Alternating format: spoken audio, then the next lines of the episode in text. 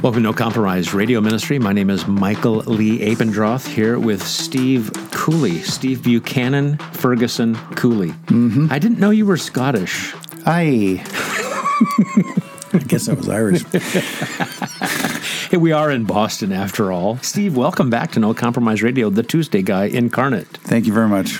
What does incarnate actually mean? Incarnate, in meat? Is that what it means? In flesh? In the flesh, I believe it is. Okay. I, I could be wrong though. you're you're always the etymology guy. What's going on here? Somebody taught me the other day. They said uh, cerveza and cereal both have the same root because I guess it's wheat or grain or something like that. Who knew? uh huh. I know. That's weird. I have been studying Hebrew, modern Hebrew with Duolingo, and I'm only up to about 155 days in a row. How many days in a row are you with Spanish? It's about 1150, I think. Have you missed any days and had to do the bridge, the gapping of the Oh, that was early on. I think I, I had that, but uh, not for a long time. Okay, well, I've And, been. and, and now they make it easy because they give you bonus points for doing it in the morning and bonus points in the evening. And you know, I know, I know. I have studied a little bit of the Hebrew language background and how they were having to make up a lot of words because there are certain, you know, words that exist today are things that exist today that didn't exist in the Bible. And so, how would they make? And some of these words they just make up. And on my Duolingo, it has something about bira or something. That's what bira is. So it's not cerveza in Hebrew. It's something like bira. I just say cerveza. Steve, I, I last show brought up the Message Bible, and I'm going to just read from a passage. You tell me what it is. Celebrate God all day, every day. I mean, revel in Him. Make it as clear as you can to all you meet that you're on their side, working with them and not against them. Help them see what the Master's about to that He's about to arrive. He could show up at any minute. Somewhere in Second Thessalonians. I know. It's Philippians chapter four. I, I, I mean, you know, it's so, uh, other than pointing us toward the second coming, I would have absolutely no idea. I mean, that could be anything. But didn't uh, Bono sit down and talk to Eugene Peterson, who did the message? Yes, he did. I mean, Bono will sit down and talk to just about anybody. You know, I mean, Let me let me ask you this: If you went to a church service, you're on vacation, and it's a Sunday, so you go to Lord's Day worship service, and somebody was preaching, and up on the PowerPoint, the message version was put up there, MSG, uh, for a verse. What would you? What would go through your mind? well, I'd, I'd say I'm going to probably talk to the pastor on the way out and just, just tell him I'm allergic to MSG. Makes me bloated. Remember that was a big deal though for a while, the saddleback kind of thing. Yes. You'd find whatever version was kind of touchy feely, and you'd put that up, so it'd be New Living. Well, well, it was actually like whatever said what you were thinking, rather than r- rather than trying to interpret the word accurately. It'd be like, why doesn't the Bible interpret me, right? And so, and so, I don't. Even, I guess that would be like me Jesus, right? Instead of eisegesis or exegesis, me Jesus. Yeah, yeah, selfo Jesus. Yeah, Jesus, I guess. Okay, uh, one more thing before the topic du jour. When you heard the word exegesis for the first time, I assume you were a Christian. Oh, yeah, sure. Once in a Yeah. while, I'll hear Victor Davis Hanson or Jordan Peterson talk about exegesis or something in a different context. But when they first said exegesis and you heard them say that, did you think it was something about Jesus? Yeah, I guarantee you, I had absolutely no idea what the word meant. I mean, I, I you know, Kevin, I, I was about as biblically stupid as anybody could be when I got, and people might still say, "Well, Steve, you're you haven't got any brighter." Baptist. I mean, it's um, e- even if I knew various passages from the Bible, I just didn't, you know, I, I didn't know anything about Christianese, so exegesis would have been like completely foreign to me. Herman who? Yeah. Didn't Todd Friel do a series on that? Yeah. Herman who? Yes, he did. I think hermeneutics came from Hermes, right? And he was the great interpreter, the the, the goddess of, of interpretation or The, illumination. the God. Uh-huh. I- I think it's a yeah, male, yeah. male. That's right. All right. Today, let's talk a little bit about putting up walls around our building so no theological errors come in.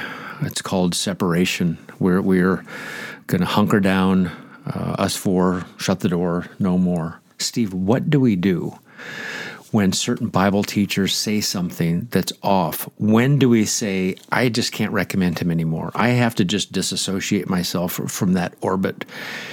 What, what's what's our strategy when it comes to people online saying things? Is there a point, or what's the point?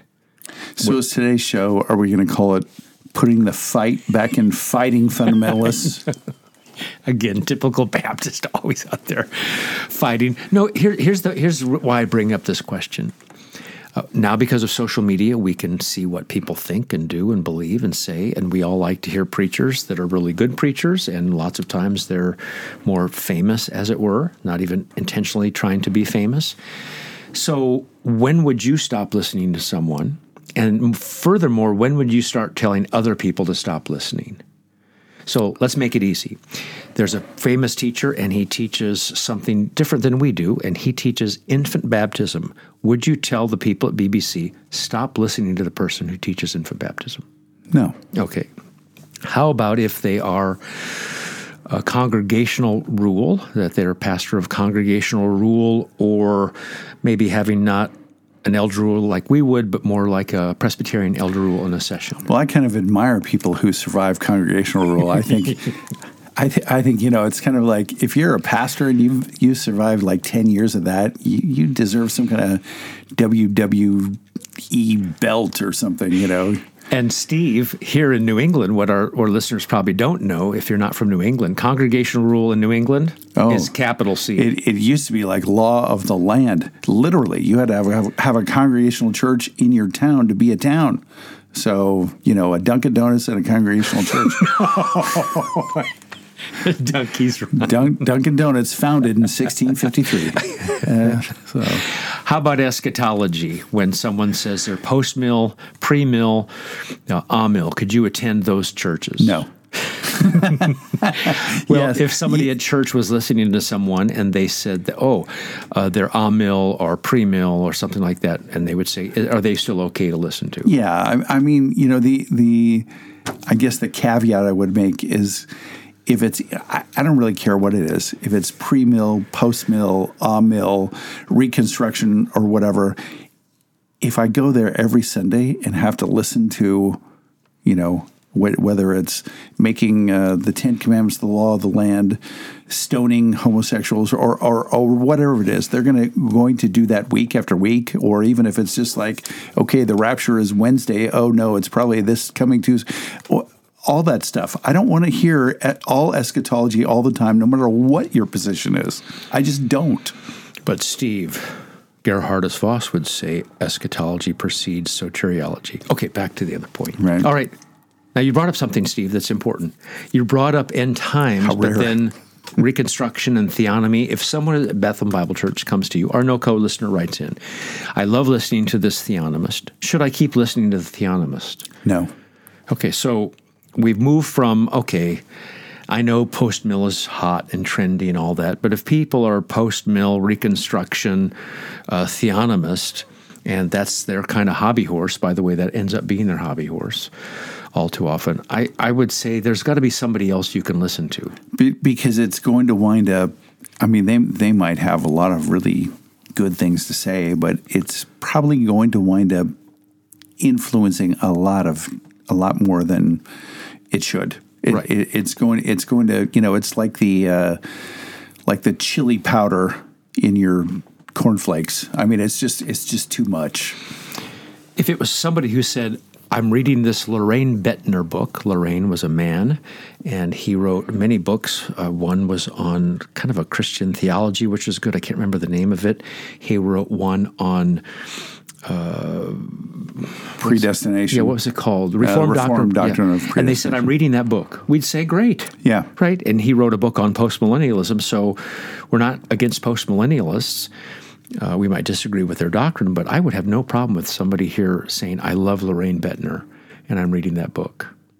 I mean, you can learn a lot from them. You could you can learn a lot from, you know, B.B. Warfield, or I, I mean, there are men who hold they they have some quirky views about different things, you know. But you can you could learn a lot from a lot of these godly men who've gone on to glory. I think maybe Warfield was more a mill than post mill, but there really wasn't a category. It was either pre mill or post mill. Well, I was in thinking more days. about his he he has some odd things with the Trinity, which you you know you know so. Oh, so now that's where we're moving. Okay. Way, way to way to go, Steve. That was a good little Thank you. Segue. Segue. For a long time, I spelled that S E G W A Y in my notes. Well, sad. And then remember people riding segways? Mm-hmm. Did you ever ride a segway? No, I never did either. I wonder if they'd be any fun. I don't know. Maybe we could ask our neighbor.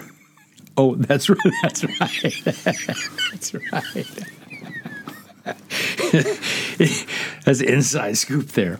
Today on No Compromise Radio, I have Steve Cooley with me, and we're talking a little bit about pretty much if you're listening to our show and you're a layperson, or if there are people at our church, uh, you know, at the church, it's not our church, the Lord's church here, and they say, Should I listen to this person? And they are post mill. I'm reading this book by so and so. When are we going to tell them, No, pick somebody else? So let's talk a little bit about Trinitarian issues. Uh, doctrine of God, big deal, no big deal, plenty of room to. Well, I, I think it's a pretty big deal. You know, I mean, What if someone came to you and said, "I'm reading about this guy, I'm reading this guy, and he says in his book about the man Christ Jesus when he was on earth that he didn't you know do any of his divine uh, prerog- he had divine prerogatives but he didn't use any of them and he kind of like cloaked himself and didn't do divine things or I don't even know how they say it. It would be this kind of hyperkenotic thing. What if they're reading a book by someone who says something like that about the God man? What would you say? I would say avoid. Yeah, I, I, I think there are certain certain variants, shall we say, certain wrong views that I just they they they're just a a time sink. Um, they're not helpful in any way, and when they go counter to sound doctrine and the historical doctrine of the church, you know what what has been seen as orthodox uh, confessional, I, I would just say run. Put those books down, read something better, right? There's good, better, best. And if I could be honest, you know, that book may not even fall into the good category, right? If I'm, if I'm thinking good, better, best, I can name, you know, half a dozen books off the top of my head that are better on Christology than that one. So don't read that. Steve, I think kind of what we're driving at here is if you've got a good doctrine of God, good doctrine of soteriology, I personally don't care about a lot of the other little things that might happen, whether it's uh, pedo baptism, credo baptism, whether what their end times things are, what their polity is. I mean, ultimately, Jesus is Lord of the church. Those things are, to me, I don't mean secondary doctrines, but they're they're secondary for me to say, oh, this is a this is a big deal. Well, I, I think what it gets down to is something that you and I were talking about earlier off the air, which is can I learn something from this person, right? And it, some some doctrines just overshadow other things where it makes me it makes it impossible for me to uh, to read or to listen to somebody. You know, if I know they've got their doctrine of justification wrong, I have a real hard time then reading anything they might say about the law or about salvation or you know and so it gets to the point where I'm just like why would I even listen to that guy why would I even read what he has to say because I you know I'm I'm going to have to be so hypercritical that unless it's for some kind of assignment I don't want to read it Well, let's just name names then.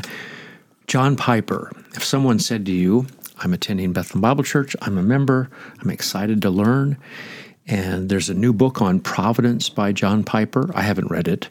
And let's just say it's 99% great. Uh, maybe it's 100% great, who knows? Would you want them to read that book knowing that his final justification stuff is a problem? I I mean, the short answer is no. I would not. You know, and I would I would rather they read somebody else on the same topic. And um, I I mean, there are things about John Piper that I wish I could just steal. You know, and I and I think that's what people really value about him. You know, his enthusiasm and his ability to speak plainly about a number of issues. Um, and certainly there's a winsomeness there. I, I, I, I and, and, drama, um, but I, but I think when it when it comes down to his uh, what's it, what, let's say wisdom in terms of you know who he platforms and who he goes and speaks with, and you Rick know Warren, Doug yeah, Wilson, Mark yeah, Driscoll. And, well, and even down at the Passion conferences when he was there with just outright, you know, Christine Caine and other heretics. I don't understand that. You know, and you could say, well, he's just bringing light to the darkness. Okay. I mean, I, I'm just not going to have other people thinking that, well, she's okay as a teacher and he's okay as a teacher because John Piper, you know, was preaching right along with him. No, just no, don't do that. Steve. As a pastor, sometimes I'll say, and I know you'll say the same thing when we're thinking about different people and what they write and say, would you have that guy come and preach for you? Right? That's that's that was a question we always had at seminary. I couldn't trust I couldn't trust him because I've seen him get he's even confessed that he's gotten explicit instruction on what he was to do and then he decided not to do it. And I no just no. Steve, what about this? This is a little tangent, but that's okay because it's it's radio. We like to do that and, and change things up. We have a congregant, let's say, then they they have the Providence book by Piper, or since we just brought that up, or I brought that up, and they have David Jeremiah books. I, I personally would rather have them read David Jeremiah than John Piper. Well, because his his errors are easier to discern um, you know, and and he's pretty he's pretty obvious about them, right? So and, and, and we kind of know he's not in a different camp. I'm not calling him an unbeliever or anything like that, but it's just more mainstream, kind of like in the old days with Charles Stanley, right. or a Chuck Swindoll. Just you know, they're just kind of teaching, and you know, they're just they're they're teaching as faithfully as they can. I don't think that's any big deal for me. But when it's John Piper and he's everybody thinks Piper's the Calvinist. He's the five pointer. Therefore, he's kind of this leader in the camp. He's not. I'd rather have them listen to a Calvary Chapel than Piper because at least we know Calvary Chapel is Arminian, no membership. Um, uh, low uh, low key charismatic stuff. Does that make sense? Yes. Yeah. Because, because I think our tendency with somebody that we consider to be in our camp is to to let our walls down, let our guard down. You know, not be hyper discerning and smart. And in fact, I think the the obvious or the the opposite is true that we need to be even more discerning, particularly with people uh, like Piper.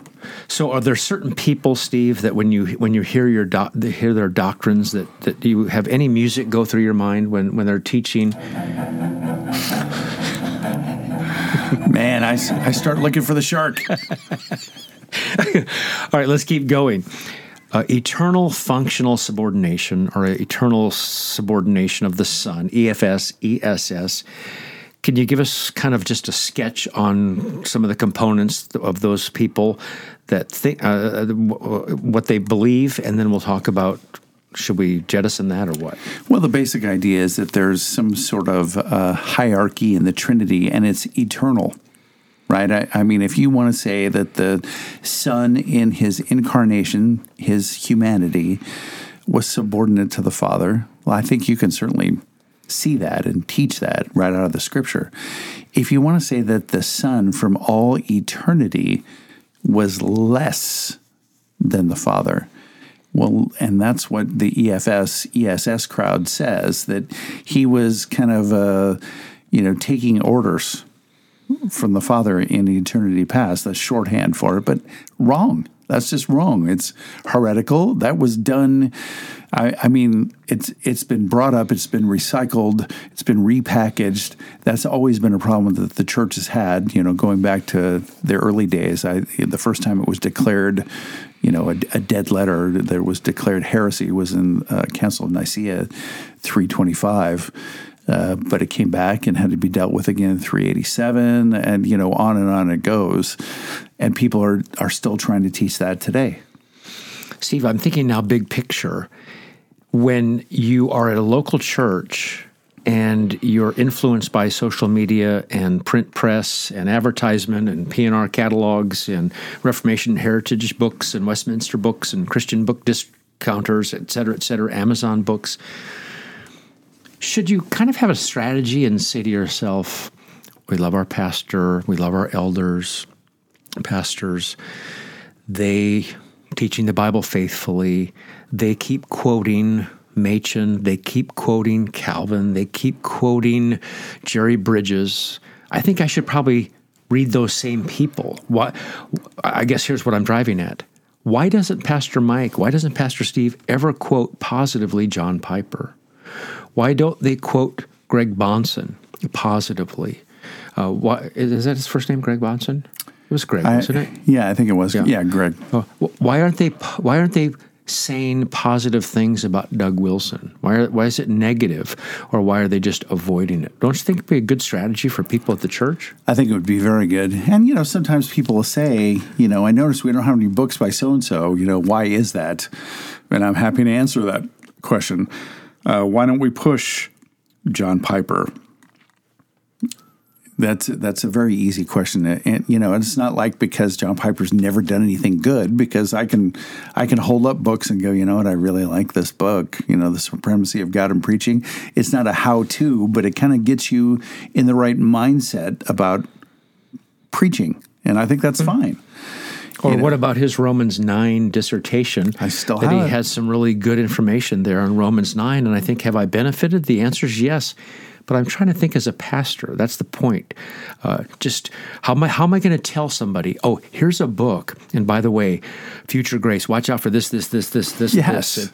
And, and, and, and, and don't be fooled by his book to refute N.T. Wright because he doesn't believe in justification like we do. At the very, I, I just, again, you know, I, I think if I'm reading it, if it's an academic assignment, you know, or there's some exceptional reason for me to read it, okay, fine.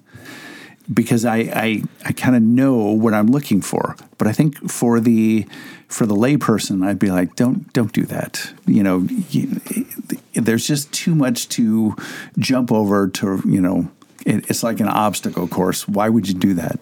So, on the show today, we started off by saying, of course, there's charity and there's an openness in a good way to read all kinds of different Christian writers from different backgrounds. We didn't mention J.C. Ryle, but you think, oh, we want to read Anglicans, right? I, I, I think of 1662, Common Book of Prayer, other things. We don't have to believe exactly what people uh, believe in order to benefit from them. So there's the charity there. But pretty soon it starts to narrow a little bit when it comes to folks at the church because we're supposed to be shepherds. We're supposed to say, watch out for this and watch out for that. But what happens, Steve, is we're just two guys here in a town of 7,000 people and we don't have the platform that John Piper does or Francis Chan or somebody like that. So, how can we be right when those guys are, are who they are? Yeah, you don't know anything. Have you sold half a million books? No, no, I haven't. How big's your radio station? Yeah. How many st- stations are you on? How many churches have you planted? You know, how many conferences have you spoken at where thousands of people were there buying your T-shirts? Okay, You I. I think for the most part, we recommend and read probably Presbyterians, don't you think? it's uh, probably more Presbyterians than not. Uh-huh. Are there are there some Baptists around that kind of have figured things out a little bit? What's that guy's name? Steve Bleister? Steve? Steve- Yeah, yeah. Steve Steve Munchkin? No, Steve Meister. That's right. Rich Barcellos is writing things. Jim Renihan. They're all kind of the Federalism 1689 branch. I don't agree with all the de- little details of this, that, or the other, but I I love those guys. I'm glad they're around. Uh, so there are some Baptist.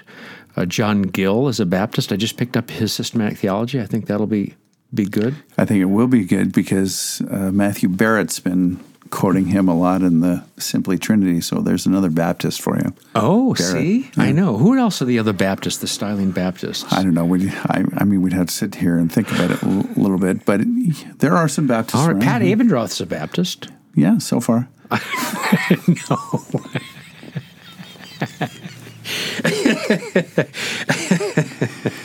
Well, I, you, you know what? To, to just to just be totally fair, I said something to him in a text here the other day, and he said uh, he, he said uh, I said something about Presbyterians, and he goes, "Not enough water," you know. So he he's he's fine. So, the show today, here's what we wanted to try to accomplish. There are so many different theological positions out there that we have to just be aware of them.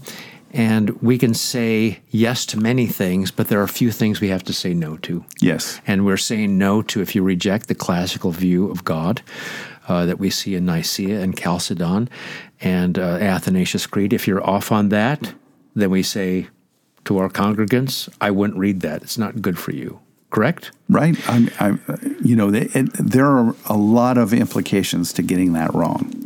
Secondly, if you get justification wrongly, and I don't mean just initial justification and you're putting back in a position of favor with God, I'm talking about justification.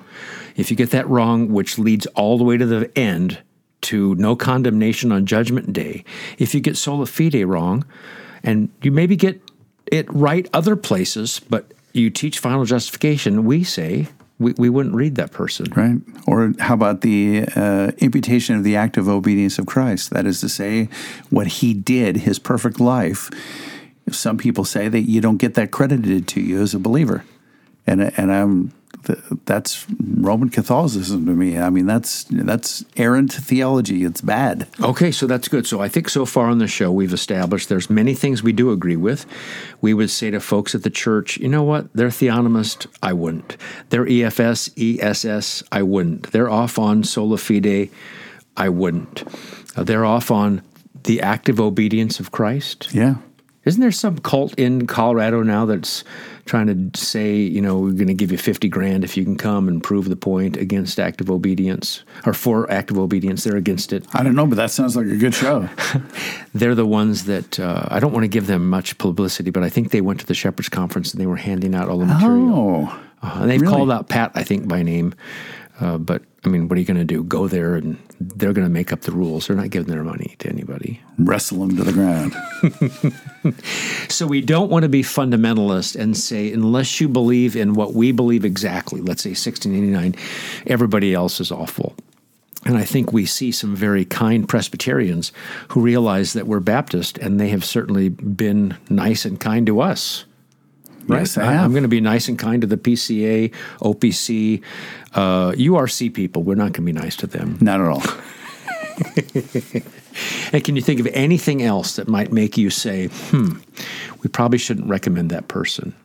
Any kind of big things that are happening in, in light of today's theological news? Well, I didn't really sit and think about this. Um, I know I gave you no time. Yeah, so I, I don't know, but I mean, I, I would again, you know, the uh, the active obedience of Christ, the imputation of that, I think that is a big issue and uh, one that's probably a lot more widespread than some even some of these others. Okay, good. I like that. Pastor Steve Cooley and Mike Abendroth here on No Compromise Radio Ministry. I have all these different buttons here, and you have to try to figure out the buttons in this new mixer. Uh, Steve, I'm going to be gone this summer for a while, and you're going to take over for me as you faithfully do every year. You're probably going to be in the book of Acts. Do you think you want to record some shows? I don't know. Is this like, are you putting pressure on me right now on the air? Yes, I'm going to say if you'd like Pastor Steve to do some shows, why don't you write me? Uh, I think it's actually Steve at No Compromise Radio, or is it TMS Steve, Tuesday Guy Steve? What I is it? I don't know. I never get any no co mail, so I don't know. Remember when Ray Johnson used to answer all the emails? Yes. That was back in the day when we were a discernment ministry, and a lot of people were asking questions. Uh, yeah, but what about repentance? Those were fun. Thanks for listening.